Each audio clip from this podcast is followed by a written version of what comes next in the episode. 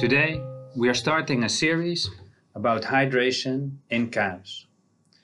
Together with our Global Product Manager Dairy, Jan Hendrik Mieke, we will try to explain and also to think about how do we best manage hydration in our cows.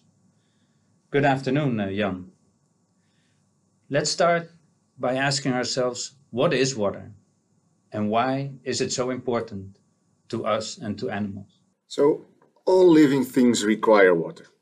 It's a major constituent of many organs, and even in bone there is a relatively large percentage of it. Um, it's all important for maintaining physical, cognitive functions as well as ensuring good thermal regulation.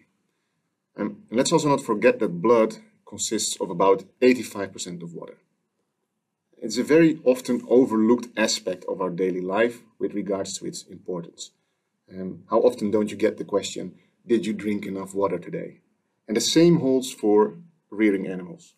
Uh, we focus on many things when it comes to rearing our animals, but sometimes we forget that water should always come first.